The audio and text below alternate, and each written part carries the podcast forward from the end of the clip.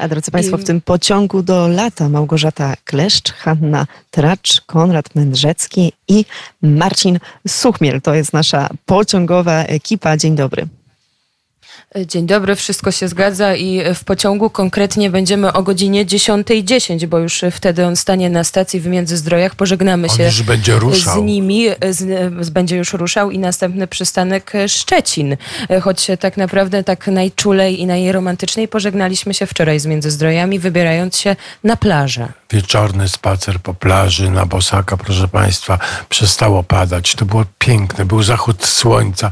Nie za dużo ludzi, ale taka przemiła atmosfera i naprawdę taki, taki wiatr od morza. Te foczki tak wy, wychylały, te główki tak machały tymi e, uszkami. To było tak wzruszające. Pani Hania e, płakała ze wzruszenia wręcz. Łza lała się po policzku, ale, ale, ale pojawiła się też tam łza smutku, ponieważ delikatnie krajobraz zakłóciły wieżowce pnące się ku chmurom, budowane i już wybudowane niestety na wydmach, w lesie. I, no i ten niestety ten taki wiejski, kurortowy klimat Międzyzdrojów niszczą te wielkie budynki. Prawda, Haniu? Niszczą, ale jest ta pozytywna informacja, bo to wybrzeże, które my do tej pory znałyśmy, ono jest takie pochylone i, i niewygodnie się idzie po tej plaży spacerując, bo cały czas ma się jedną nogę niżej, drugą wyżej, a tu ta plaża jest płaska i można iść, iść, iść i bólu nie odczuwać i nogi równo stąpają po piasku. Można iść i można spotkać pewnych ludzi, znajome twarze, a można je także, jak się okazuje, spotkać w kawiarniach, w niewinnych kawiarniach, gdzieś ukrytych za kompleksami hoteli w Międzyzdrojach.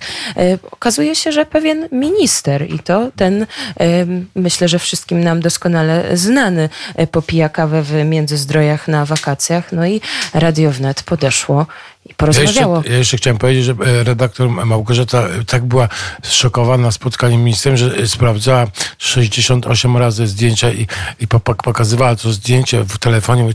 To, to, to niemożliwe, to niemożliwe jest. No i okazało się, że to było możliwe. Kto to był? Posłuchajmy. Jesteśmy w Międzyzdrojach. Spotkaliśmy w uroczej kawiarni ministra spraw zagranicznych, pan Zbigniew Rau. Stolik obok nas. Dzień dobry, panie ministrze. Dzień dobry państwu.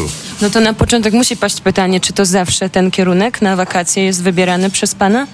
No dobrze czuję się nad polskim morzem od wielu, wielu lat, także nic w tym roku też się nie zmieniło, dlatego tu jestem. Ale to Międzyzdroje zawsze, czy inne miejsca też? No, akurat, akurat Wyspa Uznam, Wyspa Wolin. Często jeździmy do Świnoujścia, ale po raz pierwszy dzisiaj, no nie dzisiaj, po raz pierwszy tym razem nie czekamy na prom i to jest nawet w naszej historii rodzinnej bardzo ważna rzecz. I Świnoujście się rozwija bardzo podobno, czy to prawda? No prawda, rzeczywiście, rzeczywiście prawda i turystycznie, i urbanistycznie, no i gospodarczo, bo bardzo czekamy na odpowiedni terminal, na połączenie takie kontenerowe ze Szczecinem. Wiemy, że to jest wielka szansa dla tej części naszego wybrzeża.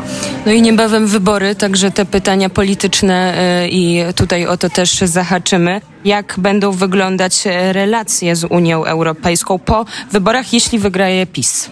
Zapewne wygraje PiS, natomiast relacje będą wyglądać tak, jak powinny wyglądać, a więc będziemy realizować projekt, od którego nigdy nie odstąpiliśmy i nie odstąpimy. Mianowicie projekt podmiotowych państw narodowych, które współpracują w partnerski sposób w ramach Unii Europejskiej z innymi, tak aby każde z tych państw zachowało swoją tożsamość, było w stanie obronić swoje interesy, a rzeczywiście także, by cieszyć się tą wartością dodaną, która uwzględnia, jak powiadam, interes wszystkich bez wyjątków członków Unii.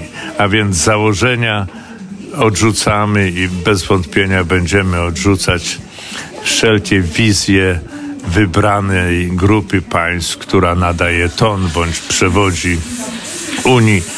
Będziemy także stanowczo sprzeciwiać się wizji Unii zdominowanej przez jedno państwo będziemy stawiać, tak jak robimy to obecnie, na partnerską współpracę równych, suwerennych państw członkowskich Unii Europejskiej. A jakich mamy najsilniejszych teraz, y, że tak powiem, y, sojuszników w, tym, w tej wizji? Bo wiadomo, że Niemcy i Francja tej, przynajmniej... W tej wizji przede wszystkim mamy zdecydowanych sojuszników, bardzo istotną część europejskich społeczeństw, które czują się jakże często wyalienowane przez politykę uprawianą w imieniu tych społeczeństw, ale nie zawsze w ich interesie, przez unijnych biurokratów. Panie ministrze, jak wyglądają dzisiaj relacje pomiędzy Polską a Ukrainą? Już jakiś czas minęło od dwudziestego czwartego lutego. Jak to się zmieniło i gdzie jesteśmy, w jakim punkcie jesteśmy dzisiaj? Nadal mamy i wszystko wskazuje na to, że mamy wspólne interesy geopolityczne, te najbardziej podstawowe, a te sprowadzają się do tego, by nie dopuścić do ekspansji rosyjskiego imperializmu, który stanowi zagrożenie dla egzystencji Ukrainy z jednej strony, a z drugiej strony dla suwerenności i niepodległości państw naszej części Europy. No to jak jest wątek Ukrainy, no to także jest wątek zboża i konfliktu. Tak. Oczywiście będziemy bronić w sposób dostępny, możliwy i wszechstronny naszych interesów narodowych, w tym oczywiście interesów poszczególnych segmentów polskiej gospodarki i polskiego społeczeństwa. Będziemy oczywiście bronić także interesów naszych rolników. Rolnik polski może liczyć na wsparcie państwa i ochronę jego pozycji na rynku unijnym, w ogóle na rynku międzynarodowym. I ostatnie pytanie, panie ministrze. Konferencja pokojowa w Arabii Saudyjskiej. I czy Polska zgodzi się na pokój za ziemię? Proszę pani, Polska nie może się godzić za pokój za ziemię, bo przede wszystkim nie jest to polska ziemia. Nie jest to ziemia, która podlega w jakikolwiek sposób polskiej jurysdykcji, a uznając suwerenność Ukrainy, prawo Ukrainy do samoobrony, tą sprawę całkowicie zostawiamy decyzjom władz ukraińskich. Niemniej jednak, co jest niezwykle ważne, trudno wyobrażać sobie pokój oparty na innych zasadach niż zasady prawa międzynarodowego, a więc zasady, które potwierdzają uprawnienie każdego państwa do niepodległości, suwerenności i integralności terytorialnej. Gdyby doszło do takiego rozwiązania, o którym pani mówi, pokój za ziemię, to by stanowiło nic więcej jak tylko zachętę zarówno dla imperializmu rosyjskiego, jak i dla każdego silniejszego państwa od swoich sąsiadów, by w ten sposób uprawiać politykę, w sposób nacechowany bezwzględną agresją.